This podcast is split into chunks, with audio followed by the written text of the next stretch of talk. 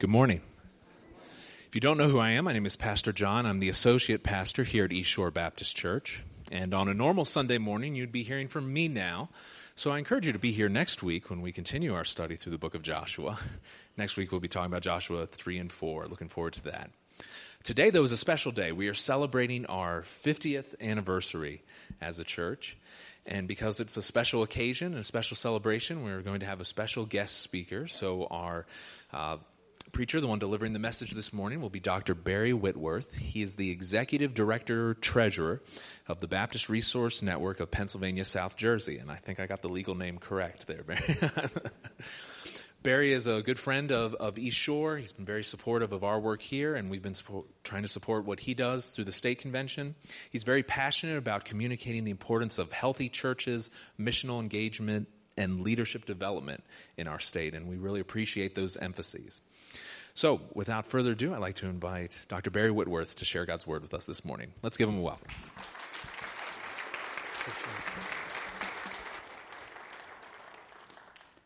Well, good morning, church.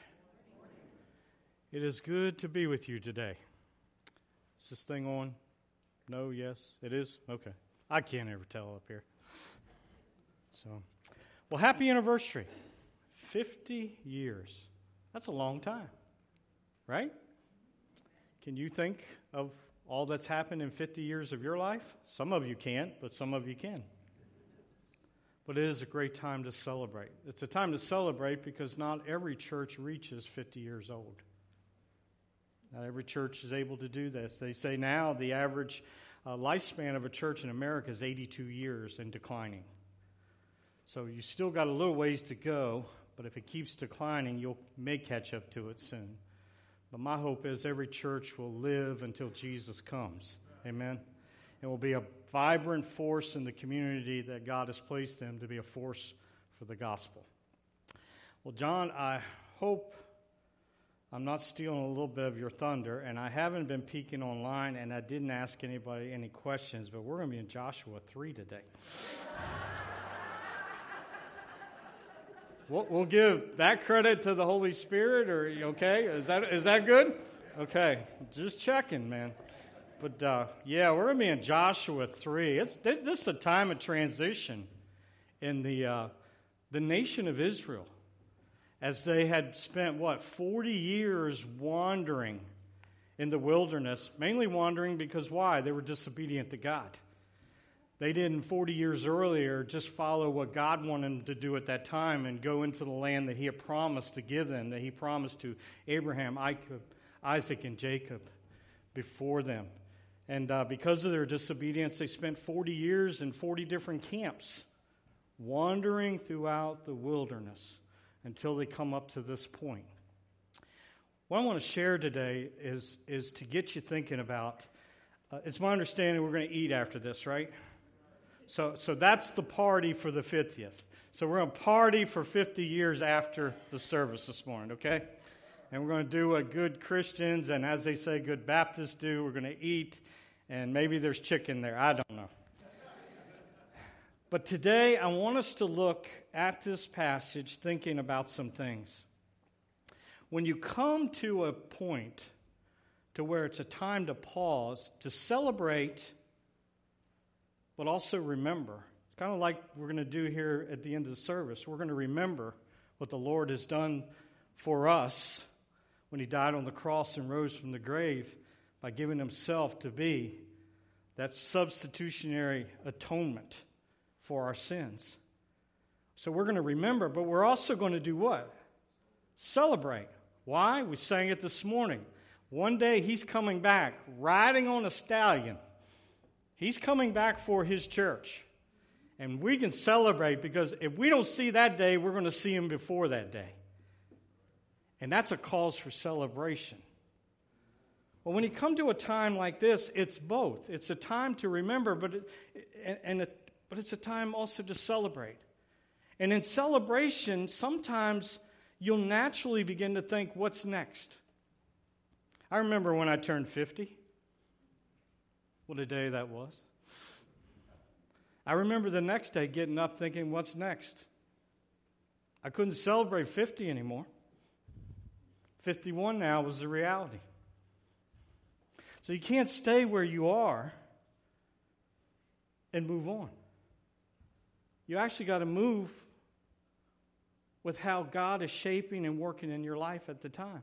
Henry Blackaby said this once You can't stay where you are and go with God. Remember reading that if you studied experiencing God, knowing and doing the will of God? So here you are, 50 years old. A lot of people have been saved in 50 years. Somebody say, man, clap, whatever. A lot of people have been saved in 50 years. Amen? Their lives have been changed for all eternity because of the ministry of this church. Praise God. Some churches have been started, ministries have happened, mission teams have gone places, the gospel's been spread around the world through the testimony of you, the people of East Shore Church. Praise God for that. But you can't just live on that. Because 50 years ago, when East Shore was started, it was started in a predominantly Christian culture. Now you're in a post Christian culture. The field has changed. The game gets a little tougher. It's a little more challenging sometimes in the gospel presentations. The time commitment to share the gospel is longer. So can't expect that everything we did in the first 50 years is going to work in the second 50 years. We're going to have to go to a place perhaps we haven't been before and do things we haven't done before in order to reach a new generation for Christ. And it's going to take all the people within the body to get there. Some can't stay on one side while the others go. That won't work. So when we look at this passage today, I want you to see this God's promises normally show up on the other side of the river.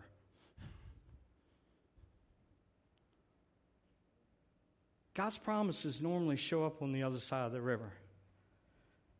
And today I want to talk about the Jordan River crossing because I think it's significant for Christ followers today.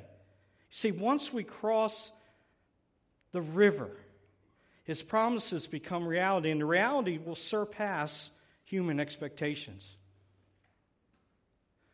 I wish, and maybe somebody is here that's a charter member of the church 50 years ago. Is somebody in here like that? Is there one? There's one. Is what God did in 50 years, did that ex- surpass your expectations? When you were thinking when it all started, do you think it would come to this one day?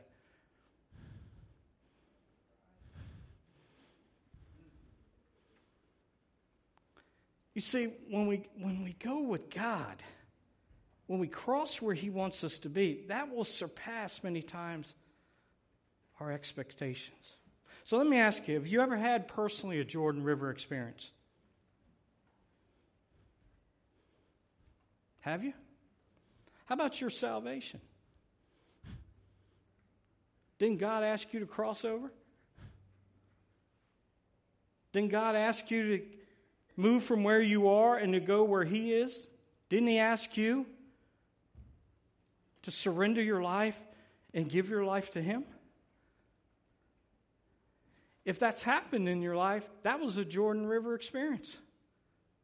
Because you cross over to where the promise of God was for your salvation. You see, God's people at the time of Moses' death, when you look at Joshua 1 and 2, they had to make a decision about where they were as it related to fulfilling the promise that God had for his people. If they had stayed where they had always been, in the wilderness, and they didn't follow where God was going in the future, several things would have happened. As I said earlier, 40 years prior, God wanted to give his people his promise. But as we know the story, Moses sent how many spies into the promised land? How many? Twelve. How many came back and gave a positive report? Two. Who did the people basically say we wanted to go along with? We, we respect their opinion. The two or the ten? Because they went with the ten, They disobeyed God. Because God had get, wanted to give him his, their, his best for them. He wanted to give them a land that was full of everything that we need and a land that would be secure for them. But they didn't do it. And they wandered for 40 years on the road of misery and for most all extinction. By the time they get up to where we're at today, it's a new generation. Because the ones who rebelled, they died in the wilderness. And now here they are, they're on the threshold once again of embracing an opportunity of going where God wanted to take them into the future. And what they are about to do next would tell everything about what they believed about God. You see, where God wants to take you next, personally and as a church, and what you do with that understanding will tell you everything about what you believe about God. Let me say that again. Where God wants to take you next, and what you do with that understanding will tell you everything about what you believe about God. You see, a Jordan River experience, this Jordan River experience was a test to see if God's people would fully trust Him. And when you re- look at chapter 1, God is encouraging who? Joshua. He's saying, Do what? Be strong and courageous. Moses is dead. You're the leader now. Be strong and courageous. I'm going to take you and the people to the place that I promised and Moses told you would be, in your, would be your inheritance. There are many times in our lives as individuals and as a church that God wants us to have a Jordan River experience because seasons of life come and go. And life can become meaningless and have no value without embracing and following what God has for us next. But if we don't cross over, if we're rebellious, that could lead us to a state of ineptness in the abandonment of God's blessing and provisions upon your life and upon a church. I'm here today to celebrate with you, but I'm also here today to motivate and encourage you. You can't live off the past 50. You've got to build what God has for the next 50. And some of that is going to call for sacrifice of people who've been a part of the original journey to let go and let God do some amazing things that you've never seen Him do before, that He's needing to do today, tomorrow, and in the future if He tarries. You see, when God wants us to go with Him, He's always going to lead us to a place where we have to experience similar things as, as people of God always have experienced. And in this case, as God led the nation of Israel across the Jordan River. So, Joshua 3. Let's look at the Jordan River experience. There's some things here that we must understand in order to have an, ex- an experience in crossing our own Jordan. So, let me give you four things today. The first one is this we need to cross with conf- confidence. Look at the scripture, Joshua 3, verses 1 through 4. Joshua started early the next morning, and he left Acacia Grove with all the Israelites. They went as far as the Jordan and stayed there before crossing.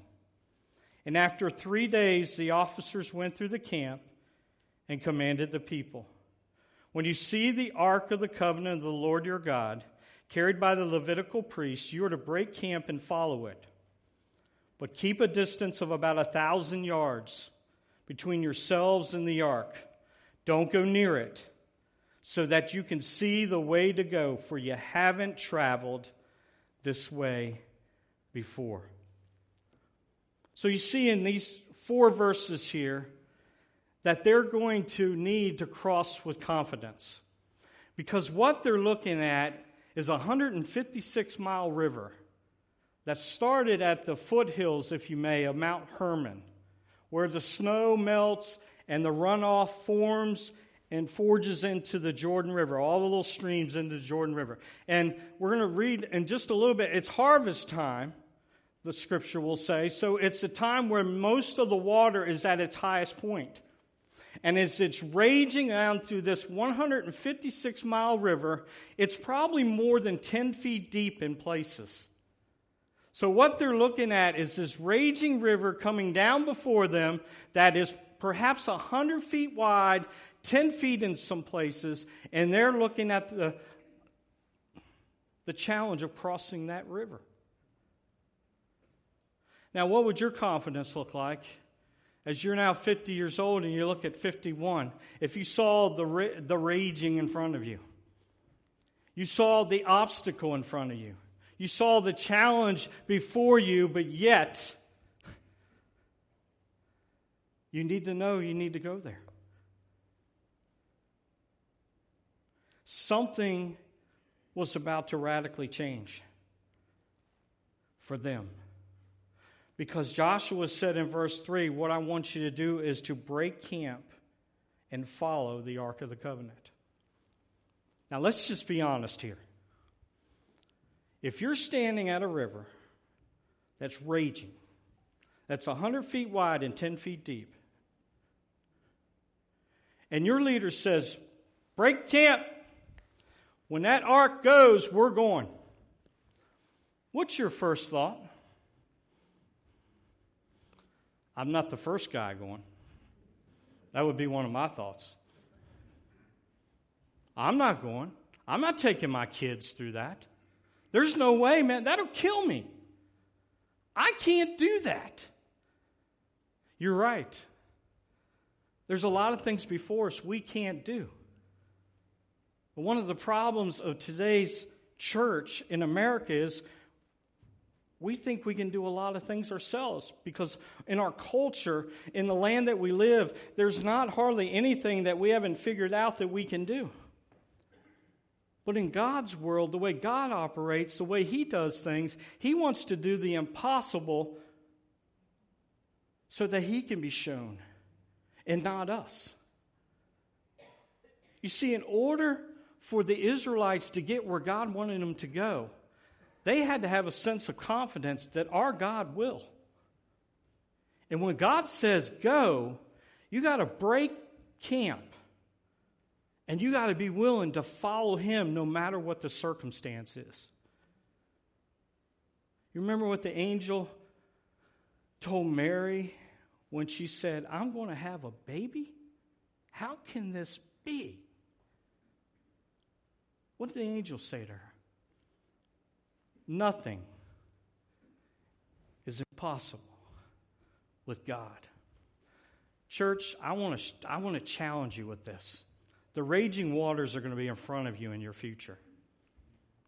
You're going to have naysayers that says you can't. You're going to have people that will doubt. But it's going to take a people and leadership that will say we can because if God's wanting us to move forward, Nothing is impossible with our God. And you see this in Scripture. Three days, Joshua said, Get ready. We're going across that river.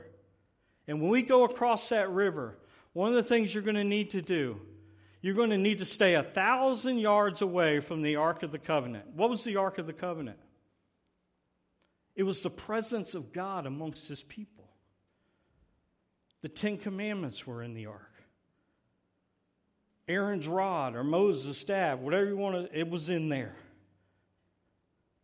That was the presence of God amongst his people. And it's really interesting that Joshua said, keep a thousand yards away from it.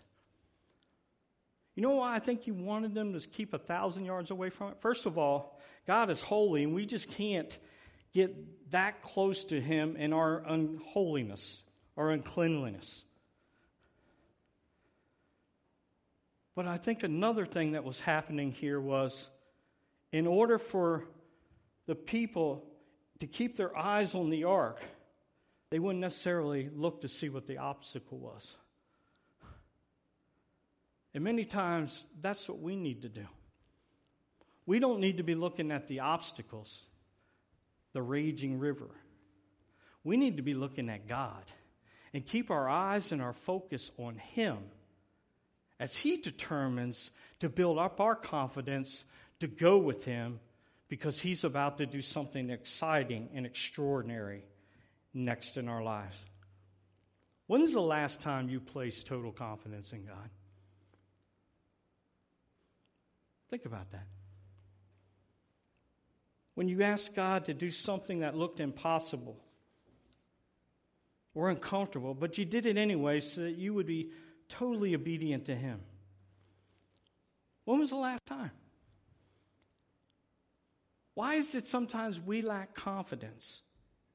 Trust. You see, if we don't trust God, we won't place our confidence in God. Faith comes before trust. Hebrews 11:1 says, "Now faith is confidence in what we hope for and assurance of what we do not see." How many of you think in that in that crowd of 2 million plus thought, "We're going to get to the other side of the river"? Very few probably. Joshua knew. Because you're going to see later on, he's going to tell them that the water's going to stand up like a mass. How in the world would Joshua know that the water would stand up like a mass? It would stop. Where was Joshua when the Red Sea was parted? He was there. And Joshua had confidence. First of all, he had confidence in God because he saw what God had, had done throughout history, throughout the nation of Israel. He saw how God was faithful to his people. So he had trust, he had faith that God could and that God would. So you see, in order to have a Jordan River experience, the first thing you have to do is you got to cross with confidence. And I hope today your confidence is high in God. Your confidence is high in your relationship that you have with God through Jesus Christ. Because if it's not, that says everything that you believe about God. It says everything that God wants to do in and through your life or could do through your life next. So I want to challenge you today. If your confidence is low in God, ask Him why and find out how He can build up your trust your faith in Him again. Sometimes circumstances and situations that happen around, around us, they just tear down our confidence in God.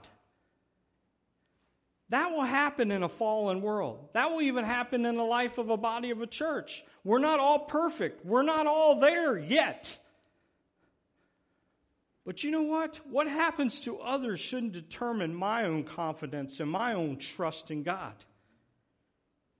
And what God needed in his people, what Joshua, I believe, was banking on, was just trust God. When you see that ark move, break camp and follow it. Because God's going to do something amazing. The second thing we see in this passage is we need to cross with consecration. Cross with consecration. Verses 5 and 6 Joshua told the people, Consecrate yourselves because the Lord will do wonders among you tomorrow. Then he said to, to the priests, Carry the Ark of the Covenant and go on ahead of the people. So they carried the Ark of the Covenant and they went ahead of them. What is consecration? Well, consecration is separating ourselves from unclean or unholy things. It means renouncing and repenting from anything that contaminates one relationship with God. So there was this dynamic that was going on here. While two spies were sent into the land to go into Jericho and spy it out, Joshua was telling the people, they're, they're going to be gone three days.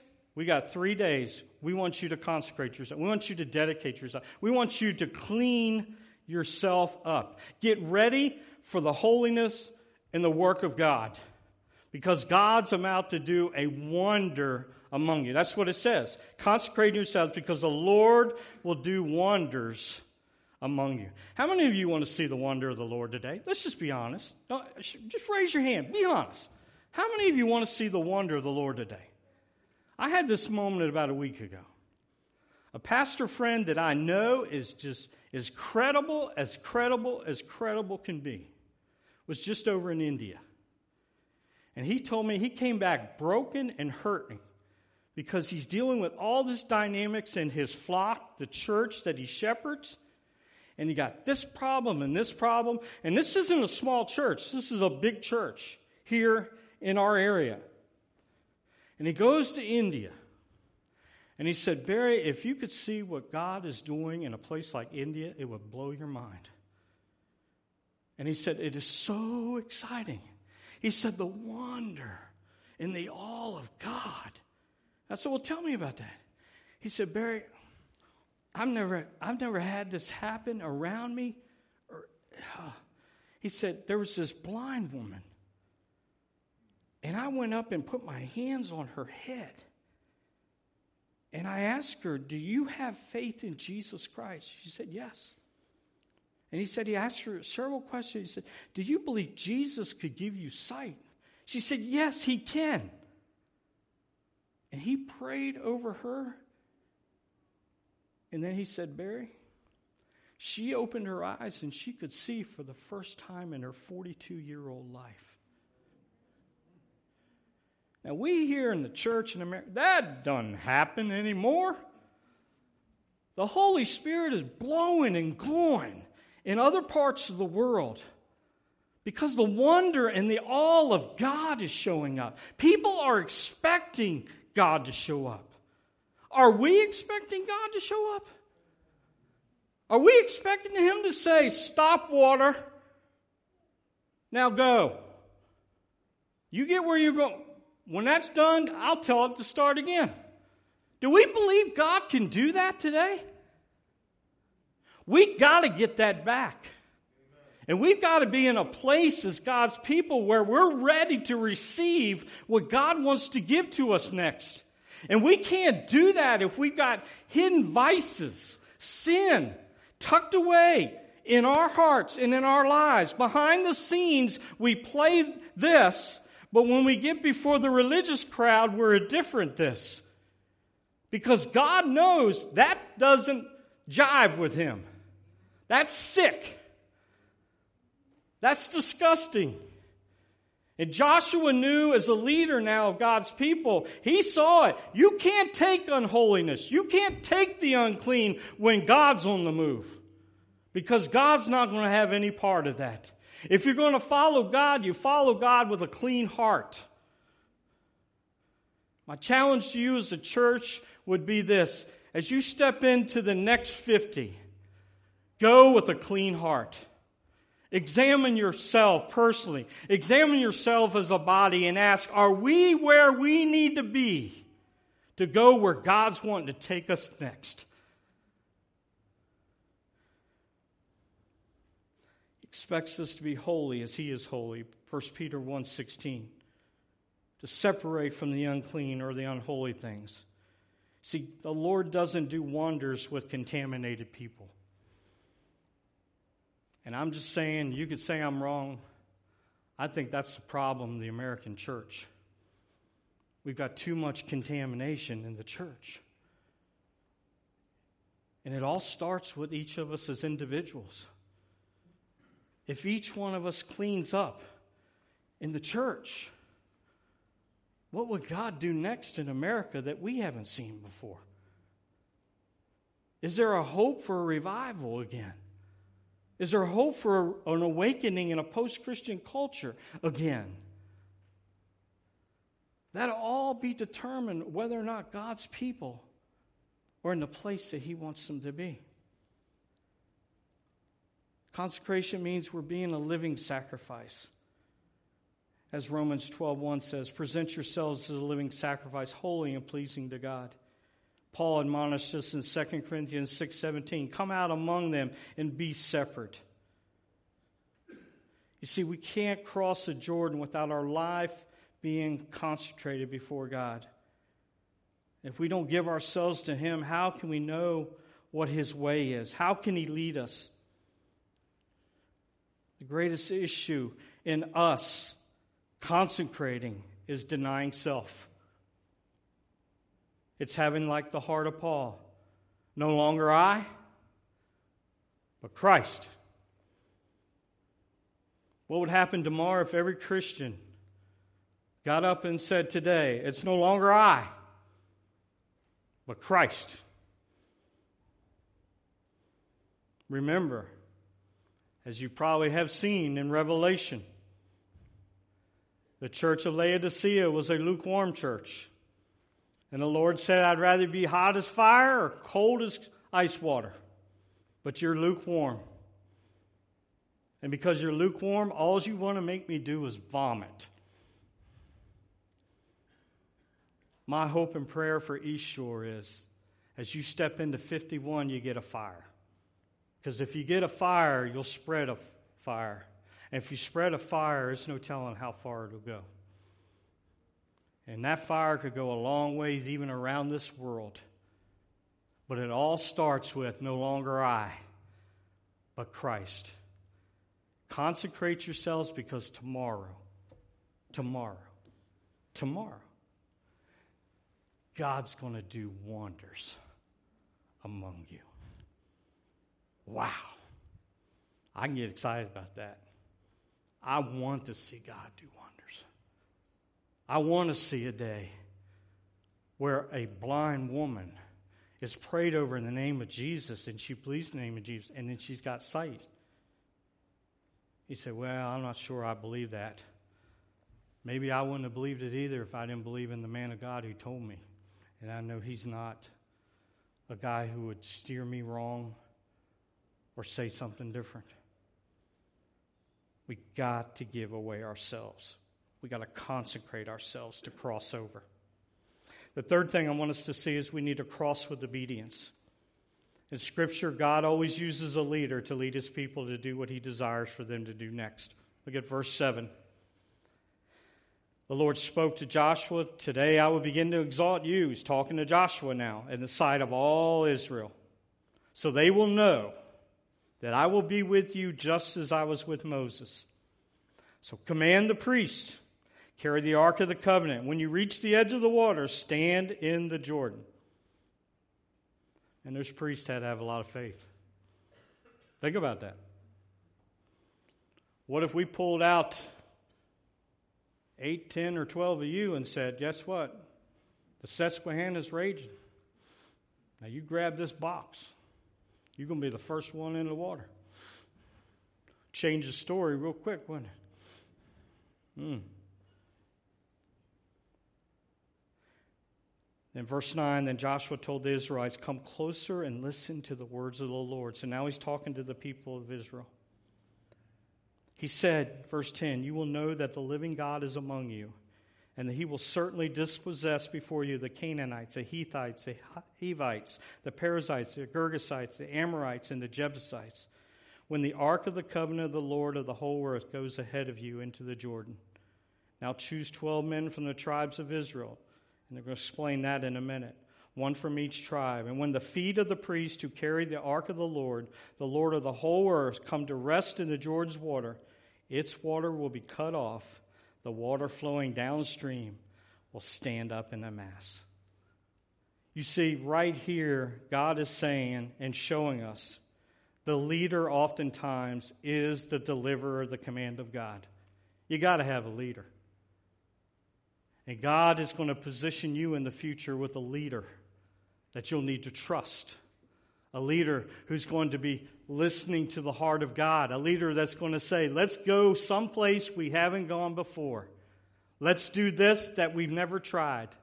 Let's step out. Let's change this because in changing this, it'll help us reach more people for Christ than we've ever reached before. And you're going to need, like these people had to follow their leader, you're going to have to trust God enough that He's put the man of God in place to where when He says do something, because God has said this is what you need to do according to the Word of God, you go. Because the leader must deliver the command as it's been given by God. You see that in verse 9. Listen to the words of the Lord your God. Joshua didn't say, Listen to me. Listen to me. Listen to Barry. Listen to John. Let's go to the Susquehanna and let's go through. No, you listen to the words of the Lord your God. God has said, We're going to do this. And they did. You see, the people of God had to trust and follow their leader They had to do that. And, and you have to do it at times when it comes to crossing into a new journey with God. Folks, if I could say this, and I've shared this with a lot of churches, don't, really let, don't let religion be your poison for the next 50 years. But let the relationship that you live in with God each day, striving to be all that you can be in Christ, no longer I, but Christ, be the catalyst so a fire can burn through you as an individual and as a body to take the next 50 years that's even grander and greater than the previous. Religion has been a poison that is killing the church. Things that we practice and that we do, things that we, we hold on to, many times are a handcuff and a shackle to keep us from moving to where God wants to take us next. Had they had that choice, they would have died in the wilderness just like the previous generation. Don't let the next 50 years die on your watch. Be the men and women of God that God can use because you trust and follow Him. You trust and follow the leader that He puts before you. You see, it isn't always fun or desirable to be obedient. And we know what can cause a lack of obedience that's disobedience. When we're disobedient, it's just showing that we're rebellious and that we really distrust God. So always remember that disobedience stems from not trusting God. Cross with obedience. And then the fourth thing is this, verse 14. You have to cross to receive the blessing. When the people broke camp to cross the Jordan, the priests carried the Ark of the Covenant ahead of the people. And now the Jordan overflows its banks throughout the harvest season. But as soon as the priests carrying the ark reached the Jordan, their feet touched the water at its edge, and the water flowing downstream stood still rising up in a mass that extended as far as Adam, a city next to Zarethan. The water flowing down main, downstream into the Sea of Arabah, the Dead Sea, was completely cut off, and the people crossed opposite Jericho. The priests carrying the Ark of the Lord's covenant stood firmly on dry ground in the middle of the Jordan, while all Israel crossed on dry ground until the entire nation, the entire nation, everybody, had finished crossing the Jordan. You see, to get the blessing, you got to break camp. You can't stay where you are. You got to be willing to take the step to get across the Jordan. You got to be willing to go where God is going. You see, when you break camp, you literally pack up what you have and you leave your current position, your current state. When you're traveling towards a blessing, that's where miracles can happen. Oftentimes, I think I've been asking, I've been asking this for a year why aren't we seeing miracles? Why are there no more miracles? Now, an obvious question would be there's a miracle, or an obvious statement would be there's a miracle every day. But I'm wondering sometimes as just we go through days and weeks and months and years, why, why don't we see the miraculous hand of God doing something amazing among his people? And even in my life. And I've learned lately that it has a lot to do with me. If I'm not willing to break camp and go from where I've been to follow him to where he's going, I'm not going to see the miraculous. If I can just say, I am satisfied, I'm satisfied. I may never see the wonder and the work of God that, that He's wanting to show me, but that He's wanting to do through me and even the people that I'm around.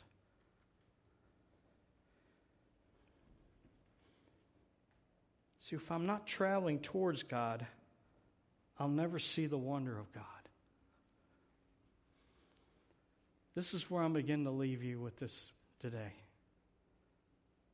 If you don't travel towards God, don't expect to see the wonder of God. You don't travel with God, don't expect to see the wonder of God. The next 50, may it be said, East Shore, that your desire was to go where God was going, no matter what it looked like and no matter what the cost was.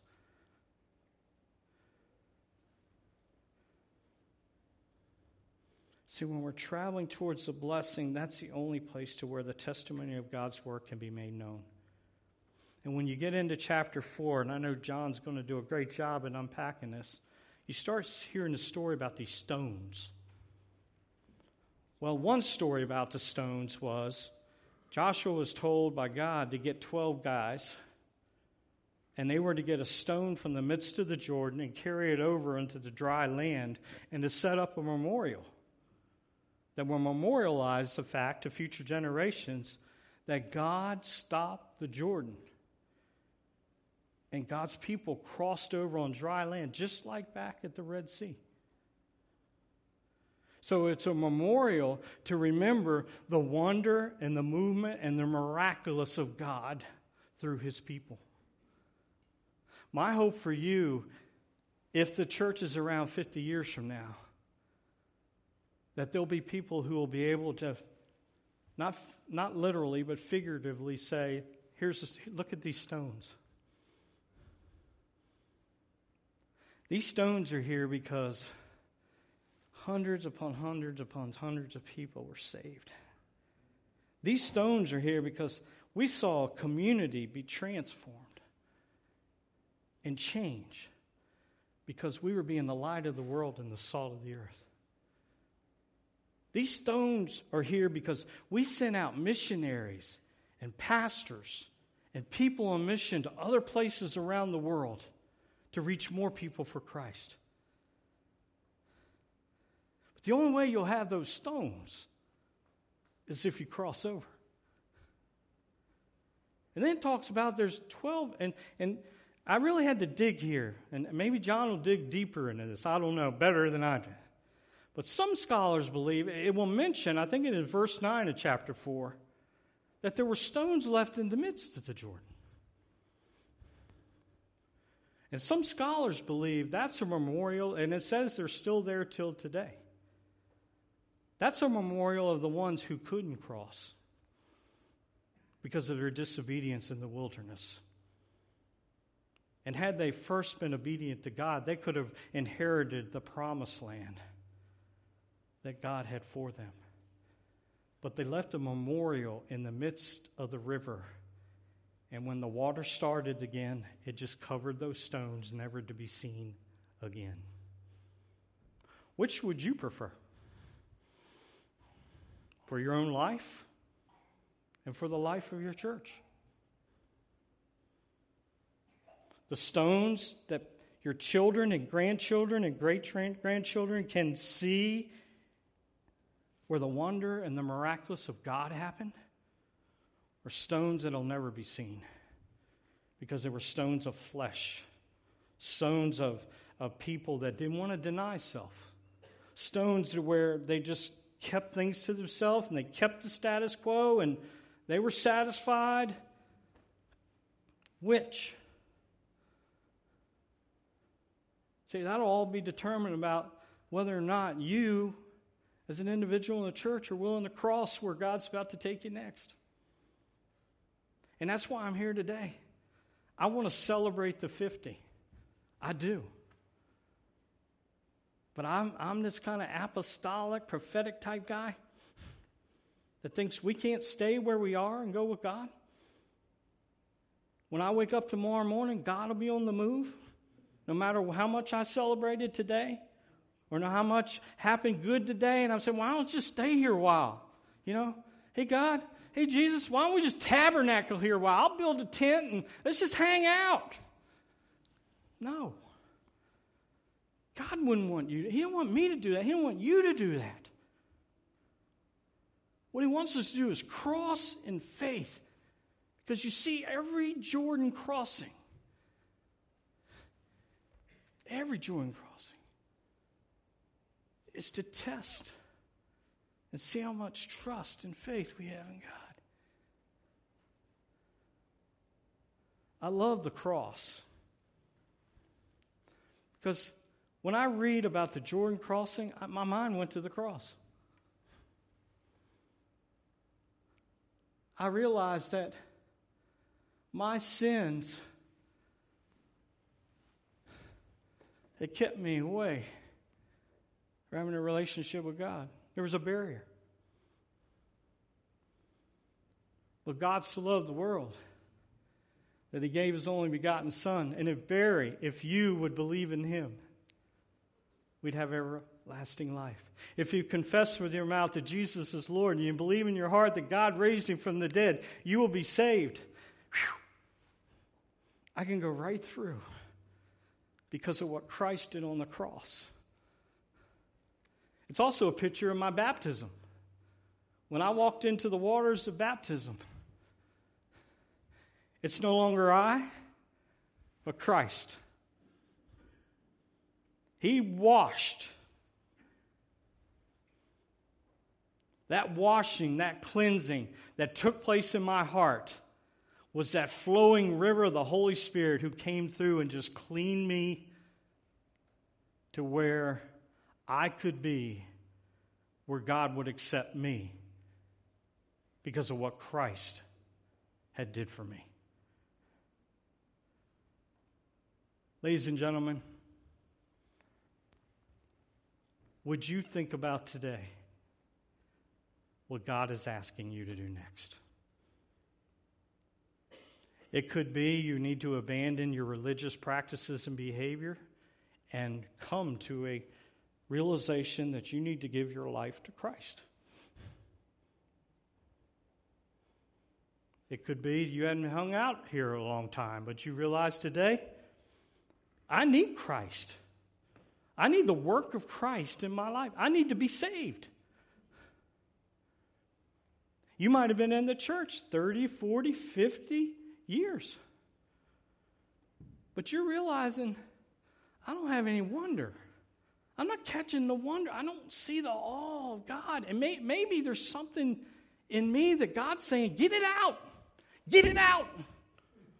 Now so I can work in and through you. And, church, I hope that this moment comes back in days ahead where your leader will stand up and say, We got to cross over. It's time to break camp.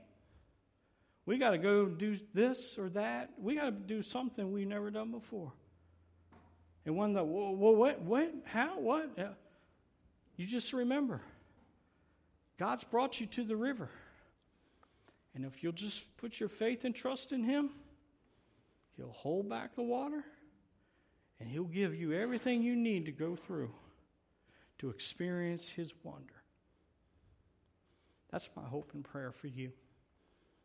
So I don't know how God is speaking to your heart right now at this moment, at this time, as you think of the Jordan crossing.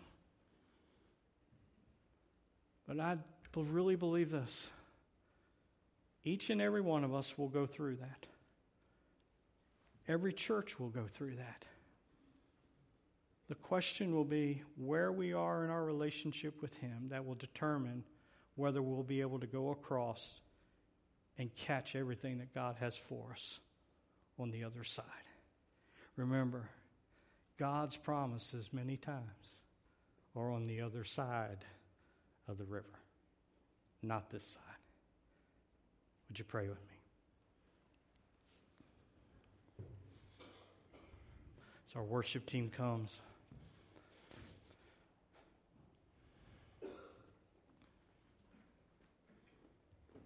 Father, I just want to thank you this morning that your word is so true.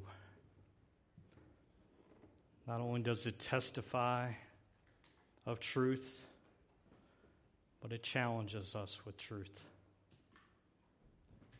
We read and hear stories of old that many times we wonder what was that like and how could that be? And would God do that again?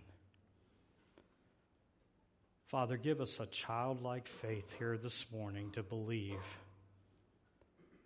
that as an individual or even as a church body, if you bring us up to a raging river, if we'll just deny ourselves, if we'll trust you, if we'll believe by faith that you can,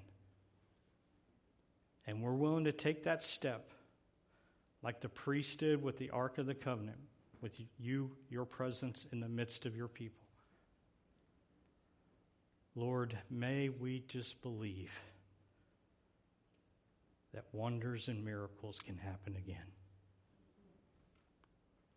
And Lord, I pray for this church body. I so am thankful that they have a testimony of 50 years. There's a lot of churches that don't even get there today. But you have been faithful and good and true to this body. You've blessed them. I'm sure they would even admit, probably beyond what they deserve. But you blessed them. God, I'm asking that you would bless them in the next 50. That as they celebrate this year of Jubilee, that they'll find more Jubilee as they move forward, just trusting and being obedient to you. So, Lord, whatever you're asking an individual or even the body to do, to break camp and to follow, I pray that you will well that up to a point that determination will explode. Because in that explosion, there will be a people of God moving with you to do perhaps what you've never done before. So, God, help us to obey and trust and leave the results to you. And as we do, may you do wonders. May you do your wonders that you're choosing to do, that you're desiring to do in this place, in this community, in this area, in this state, in this nation, and even around the world. And I pray and ask this today in Jesus' name. Amen.